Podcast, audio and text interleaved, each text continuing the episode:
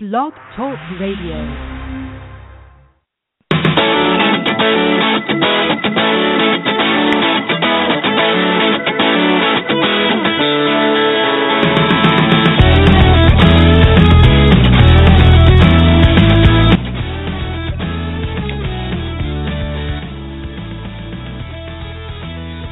and welcome, everybody, to our latest Outsports podcast.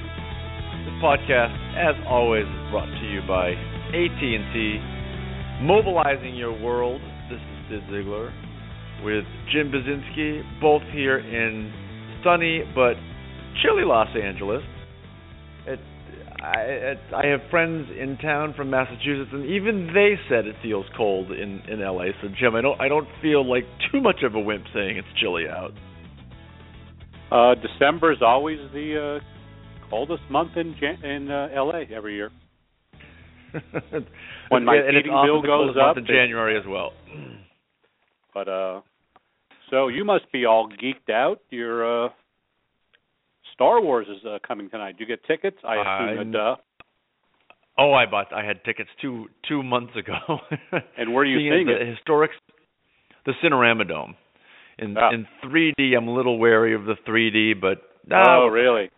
I would get nausea, so... Well, we got seats right up front in the third or fourth row, but in the Cinerama Dome, the first row is a good 50 feet back from the screen, so there really is not a bad seat in the house, but... What time I'm excited. 10:30 at night. They're showing it in the Cinerama Dome every half hour for 72 hours. So you could go on Sunday morning at 4:30 a.m. and there's a showing. You mean at the ArcLight, right? I mean, the Cinerama just can't be showing it at the Cinerama Dome because it would overlap. The ArcLight. Well, yeah.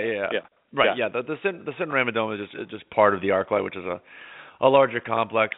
But it's been crazy to see how much the sports media and everybody is going bonkers over Star Wars. I mean, everyone is doing Star Wars themed posts and articles and videos, and it really is.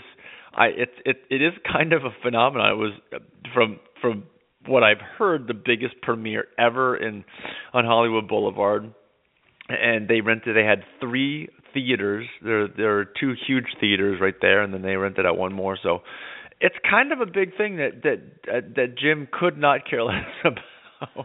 Well, I only saw one Star Wars movie, and that was the one with Jar Jar Binks, and it was so lousy I decided, I don't get the... literally the worst one ever. Which is what I was told. I saw it'd be like showing someone a comedy reel. Oh, this is a great comedy. You have to watch it, and they say, oh, my God, this show's terrible. So... Yeah. I might go to see it. I go to see a movie with friends every New Year's Eve, and I won't veto it. So it's getting such, and it has a 94 on Rotten Tomatoes, which is really high. That means that the critics are liking it. And I've talked to Jason Collins. I messaged with him to ask him how it was, because he was at the premiere, and he said it's awesome. He said it's awesome. He said there's a lot of humor in it. So it sounds like they really hit the tone of the first three movies, and I just can't wait. But here we are. It's almost we've turned into Grantland, being a sports site talking about everything but sports. We do have a lot to talk about actually today. There's been a lot of great stuff happening. Usually, as we approach the holidays, we kind of start winding down some content, but we've had a lot of great stuff. And one of the themes that I wanted to talk about today was this idea of living an open secret in sports. We had three people in sports, three men in sports, pro sports come out this week. We have Curt Miller, the new head coach of the Connecticut Sun and the WNBA. We have Bill Kennedy, the NBA referee, and Erik Braverman, the LA Dodgers executive. And it's interesting to me, Jim, with each one of these, is each one of them, many of their colleagues knew they were gay. Obviously, they had relationships. They had circles of friends that knew they were gay, but the general public and the media didn't. And I know in Curt and Erik's case, they had people asking them a number of times, and they were always like, I don't really want to now. So it's funny, as I was writing Curt's story, I kept saying, publicly out. And he's like, well, I was publicly out. I mean, people knew, the public knew, just the media didn't. And I started wondering, like, is there is there a better term for us to start using than publicly out? Because these guys were kind of publicly out. Like many of them, many people who knew them were like, that was not a secret. No, I mean, I disagree only in the sense that for we mean publicly out that if you could have, you know, done a Google search or had something written about them, and if, because there are like Dale Scott could claim he was publicly out as an umpire because everybody knew his, you know, people in his circle knew it wasn't a secret, but until it was the story was told publicly, nobody really knew, and it didn't have an impact that Erik had by actually telling his story to a media outlet. So I think that's the difference. I would say someone could be out, openly gay, but not publicly out. So I mean, it's not really splitting hairs, but it's sort of I think what exactly the definition to me means. Well, you know what? I know certainly in Curt and Erik's case, and we haven't talked to Bill Kennedy yet. He shared his story with Yahoo Sports. But I know in each of their case, they both knew that it was important to tell their story publicly. They both identified long ago that it was important for them to do so, but they were still reticent to do so. And it's been interesting for me talking with both of them over the years, this kind of yin and yang and trying to find the right time. And that's kind of, you know, how I started the article about Curt. It's like, it's never been the quote unquote right time.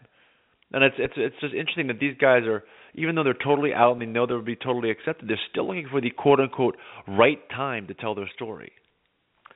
Well, I think the question, if you kind of wait for the right time, there may never be a right time in somebody's mind. I mean, probably in Erik's case, I'm guessing after the season was more of the right time because there, you know, it's not happening while the season's in progress. For Bill Kennedy, the right time was that he was called a faggot on the court by Rajon Rondo and basically decided, all right, I'm going to sort of tell the world what everybody kind of knows.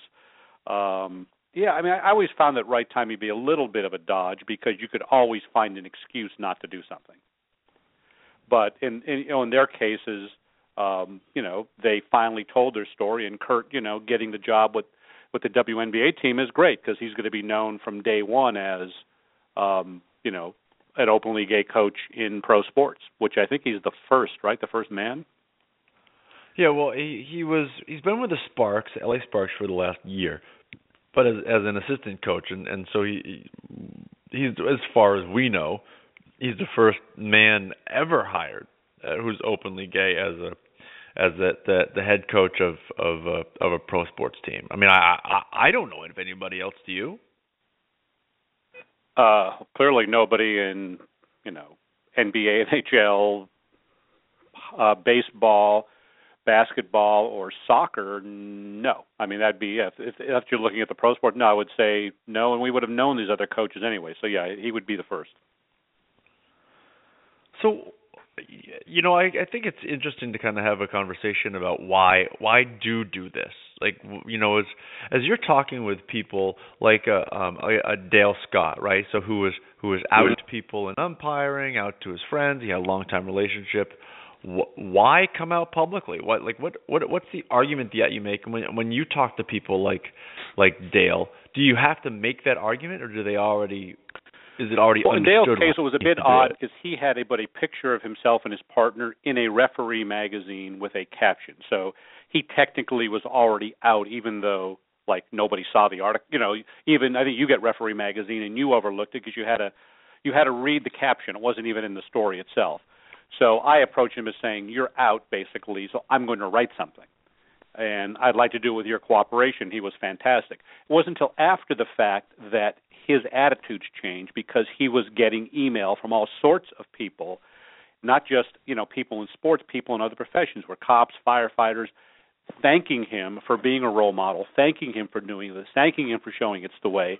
And that really sort of, in his mind, crystallize why it's important that if you're in a position where it's not going to, you know, impact your job security, you know, and you're able to do it, that you have an obligation now. I think he's even used that word with me because it makes a difference. I mean, there was a 17-year-old kid in Southern California who wants to be an umpire, and he's gay, and he thought he would leave that track because it was not possible to be a gay umpire. And then when he saw Dale's story, it was like, oh, well, maybe I won't be good enough, but I know my sexual orientation won't hinder me.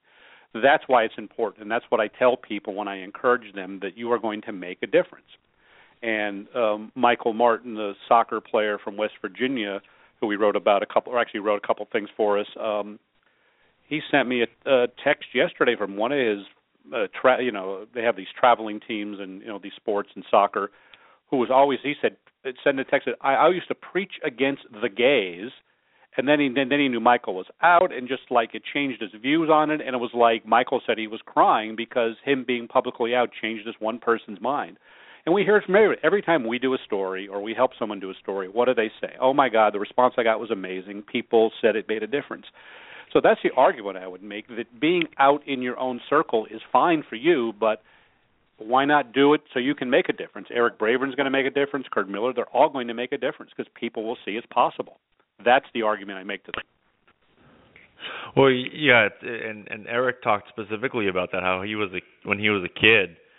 This was a while ago, but he thought he remembered thinking, well, I guess I can't work in sports if I'm gay, and then he kind of ended up in L.A. working for ABC Radio and kind of crept back into sports, and that's certainly why he did it and why Curt Miller did it. And I mean, Curt, expressed some regret to me that has taken him so long, that he was a head coach at a couple of Division I colleges, and he didn't take the opportunity then. And it's just so often these people, they know why they need to do it, because they were those kids with no role models when they were growing up, no role models in sports.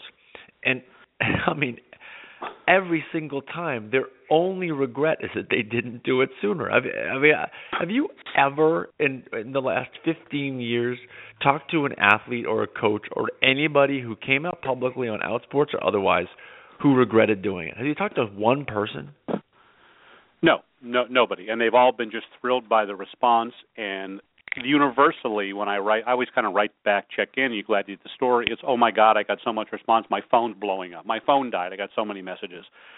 You hear that all the time because people sort of appreciate their bravery, for want of a better word, and their courage, and it's somebody who did it.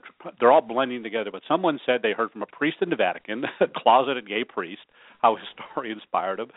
Someone last week said, oh, I got a message from someone in Paraguay. They're reaching people in parts of the world that they never would have dreamed they would have reached. And that to them is so cool. And, yeah, so no one has ever, regretted having done it. Yeah, the only one who, I don't know if he regrets it, it's Michael Sam. I think that the timing of that and how things unfolded, I think it's interesting how that happened. I think it's a complicated story. Yeah, it's almost on a different level, though. Meaning, that was, I think in some ways we're talking about, when we work with people, we work with them in a very, Michael Sam was just on a totally different level with the media and the NFL, and yeah, he'll never know really. And that's, I think, the sad part for Michael is, would he have, and we can have opinions, but would he still be in the NFL if he had not come out? But yeah. But other than Michael, I don't know of anybody. If you want to weigh in on this or anything else we're talking about, we're at 347-945-7834, 347-945-7834. The interesting piece, Bill Kennedy coming out on Monday, was super interesting and a surprise to both of us. But the most interesting piece to me was to kind of go back now and look at how the NBA and Rajon Rondo himself handled this. And from my perspective in this whole story, Bill Kennedy looks great, and everybody else looks like crap. Rajon Rondo, from my perspective, his first statement afterward was a non-apology, and we kind of chronicled how it was copied and pasted from an old Kobe Bryant apology, which is just terrible. You do something and then 10 days later, that's all you can muster. The NBA giving him only a one-game suspension. And then Adam Silver saying, well, one of the reasons it was only one game was because I didn't want anybody asking questions about Bill Kennedy's sexual orientation. So I thought the whole thing makes everybody, and in particular the NBA and the commissioner, look pretty bad. Yeah, I mean, really. I mean, the excuse by Silver is a really weird sort of justification for giving him what I thought was a light penalty. I mean, Tony Kornheiser on the Pardon Interruption show on ESPN thought he should have got 3 games, which is interesting when you look at the evolution of those two because they're on all the time. Years ago, they never used to be all that bothered by the homophobia in sports, and now they're both like, you know, basically throw the book at them. So I think that's a sign of education. But, I mean, Rondo, it wasn't much of an apology. I mean, you know, I'm surprised he, you know, didn't at least he probably took out David Stern and changed it to Adam Silver in the apology. That would have been a little more glaring, but his apology was almost word for word what Kobe issued in 2011 when he said something similar to a referee. And, you know, he didn't have the balls to face the media. To me, if you're going to do that, you go out, you go to talk to reporters, and you simply let them ask you as many questions as you want to, and you get it out of there.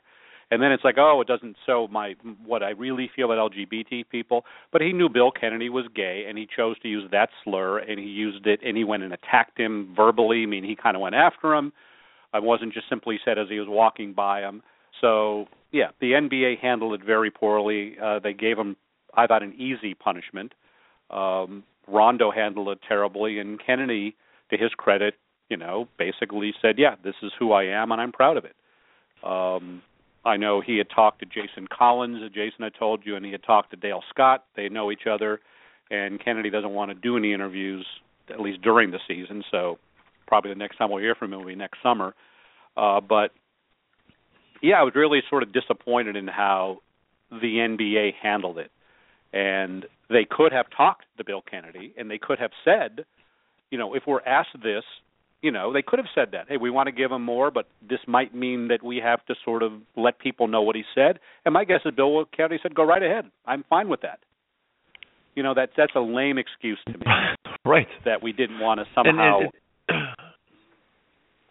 And it speaks to, I just think, how weakly really all of these leagues, except for maybe Major League Baseball, I think Billy Bean and Wendy Lewis have given them a better grasp on how to really end homophobia in their sport or really tackle it. But I think particularly the rest of the leagues, you know, they want to bring in a speaker to talk to the rookies, and they want to fly somebody around to a couple teams to talk to front offices, and they want to have a policy, and that's about it. They don't want to actually get their hands dirty. They don't want to actually do what they need to do that is encouraging more people to come out in their sport.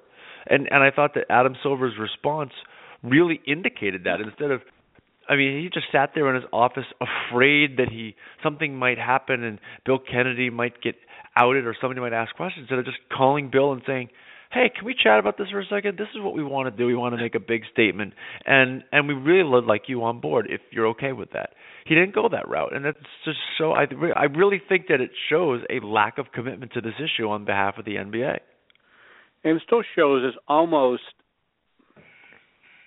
still idea that, oh, my God, there's something bad about this, that, you know, revealing this would be some kind of terrible thing, where, again, if he had simply talked to Bill, and if Bill had said, I don't want this public, then that's different. But I'm certain he would have said, yeah, by all means, because he talked to Yahoo about exactly that 2 days later after he was suspended. So it was a really lame excuse, and they could have simply asked an employee, which is why it's so funny, because when we talked to Dale after the season on our podcast, he heard nothing negative the entire season. It was like such a non-story. And so I thought also how it would be for everybody. And then, of course, you have, you know, the Bill Kennedy thing. And I'm curious if Bill Kennedy had been publicly out before then, if Rondo would have said the same thing. If you know what I mean? The idea that you have someone who's publicly identified, the media would, of course, written about him. Would Rondo have gone that? And did Rondo go that way because he felt, in a sense, I could kind of get him? Yeah, well, I think that we've said many times that coming out actually offers you protections, because if you're out and something happens, boy, the media and the public are going to react in a particular way, and that will make people shy away from doing that kind of stuff. So I would be shocked if Bill had been publicly out already, and that if Rondo would do that. That I would be shocked. But you're right. Well, because, you know, what happens, and they suspend Rondo, and then people know, oh, it was Bill Kennedy. People would have asked the very first question, did he say something anti-gay? It would have led to a lot more of a discussion versus what it was a two-paragraph AP announcement that Rondo was suspended. And, of course, they didn't give a reason because no one said a reason. So, in a sense, I think Rondo was probably thinking, oh, I could hit this guy where it hurts, and if his terrible secret is revealed, I'll even get him even more. And, so. Well, but Bill's the only one who came out looking good. Yeah, and now Rajon Rondo looks like a total jerk. Well, we gave him one of our awards. That's right. Well, we gave him. Speaking of which, Rajon Rondo earned one of our year-end awards. Can we say that word on the podcast? Well, if we have it on our headline, I guess. Yeah, you can say asshole on a podcast. Okay, well, Rajon Rondo is one of our two assholes of the year, and I some people might say, oh, you just did that because it's a current story and it was fresh in your mind. Well, Jim and I give this kind of stuff quite a bit of thought, and we might make a mistake from time to time, but we both felt that given where this happened in the workplace, that Rajon Rondo is beyond what Kobe did, just throwing the word at some random referee, that this was directed at an actual gay referee whom he, in all likelihood, knew was gay. And then the apology was it was even more lame than Kobe's, because at least somebody in Kobe's team created something original. Rajon and his team just copy and pasted somebody else's non-apology, which had been criticized 4 years ago. So for us, Rajon Rondo was one of the two biggest assholes in sports this year. The other being Lance Berkman of the Houston Astros for his fight against the LGBT ordinance in Houston. And ultimately, I think what Berkman did was worse. But given what Rondo did, where it happened, and who it was directed to, and SportsSite, we decided to give them co-MVP. Well, and plus you're going to have you could have this happening more often when there are more out people in sports. So I think this is sort of a template for how this should not be handled in the future. So I think the award well deserved. Yeah, we do think about this. We gave out 3 awards so far, and 3 more are coming. We'll talk about them more next week. But yeah, the Berkman one was easy, and then Rondo. I said, well, we have a co-winner. I don't even like giving a co anything, but this time around it deserved it. Though we did have co-female athletes of the year, but they're tied at the hip. Megan Rapinoe and Abby Wambach. I think their legacy, given they're both being out lesbians and both on the U.S. national team at the same time, and I think they'll forever be connected in their names in that way. So yes, they're co-athletes of the year, but I don't know. It just feels different. They feel like almost like they feel like one. They feel like almost a team. Like we're giving it to a small 2-person team. Yeah, and that was such a high-profile event. I mean, it was the largest audience ever for a soccer game in the U.S. Men or women, their World Cup final against Japan, and they're both Megan's engaged. Abby's married, and and the searches we got during that entire event for things involving Megan and Abby were almost like sort of combined searches a lot. People were searching for news about open lesbians in the World Cup, and so they were two of the most prominent ones on the team that won. So I think that was an easy call for us. Well, and they stories we did about them, I think. We're counting down the top 30 most read stories of the year this month, and I think we have the final 17 left to go. At least two of those top 17 stories of the year involved one or both of these players.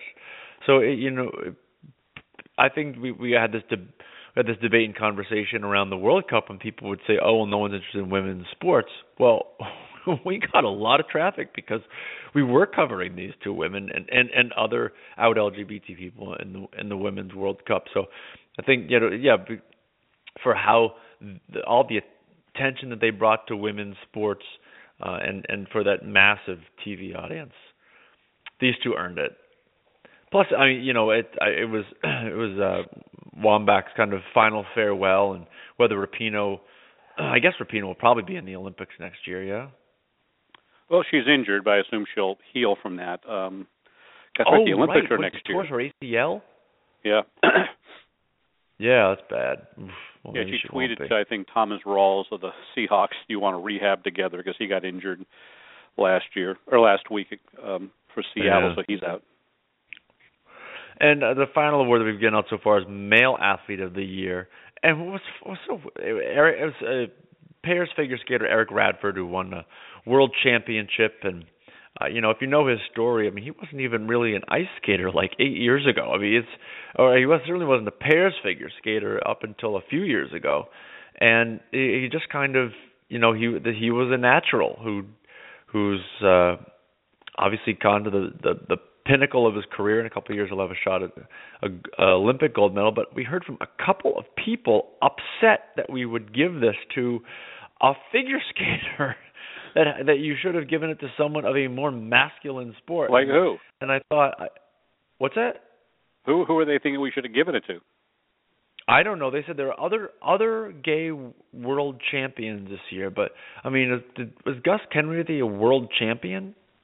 Gus was, but the reason we didn't give it to Gus is Gus was not yet out when he won that, and I think that was the big difference with Erik. Erik had come out in November. Since coming out, he and his partner, Megan Duhamel, had not lost at all until this past weekend. They had won 9 consecutive Grand Prix or World Championship events, whereas Gus came out in October. So, yeah, you might argue that Gus might be a little more high profile, but he had not been out when he had won those things. So to retroactively give him that, I think, would have been a mistake, whereas I think Erik was an easy call because he was already an out athlete.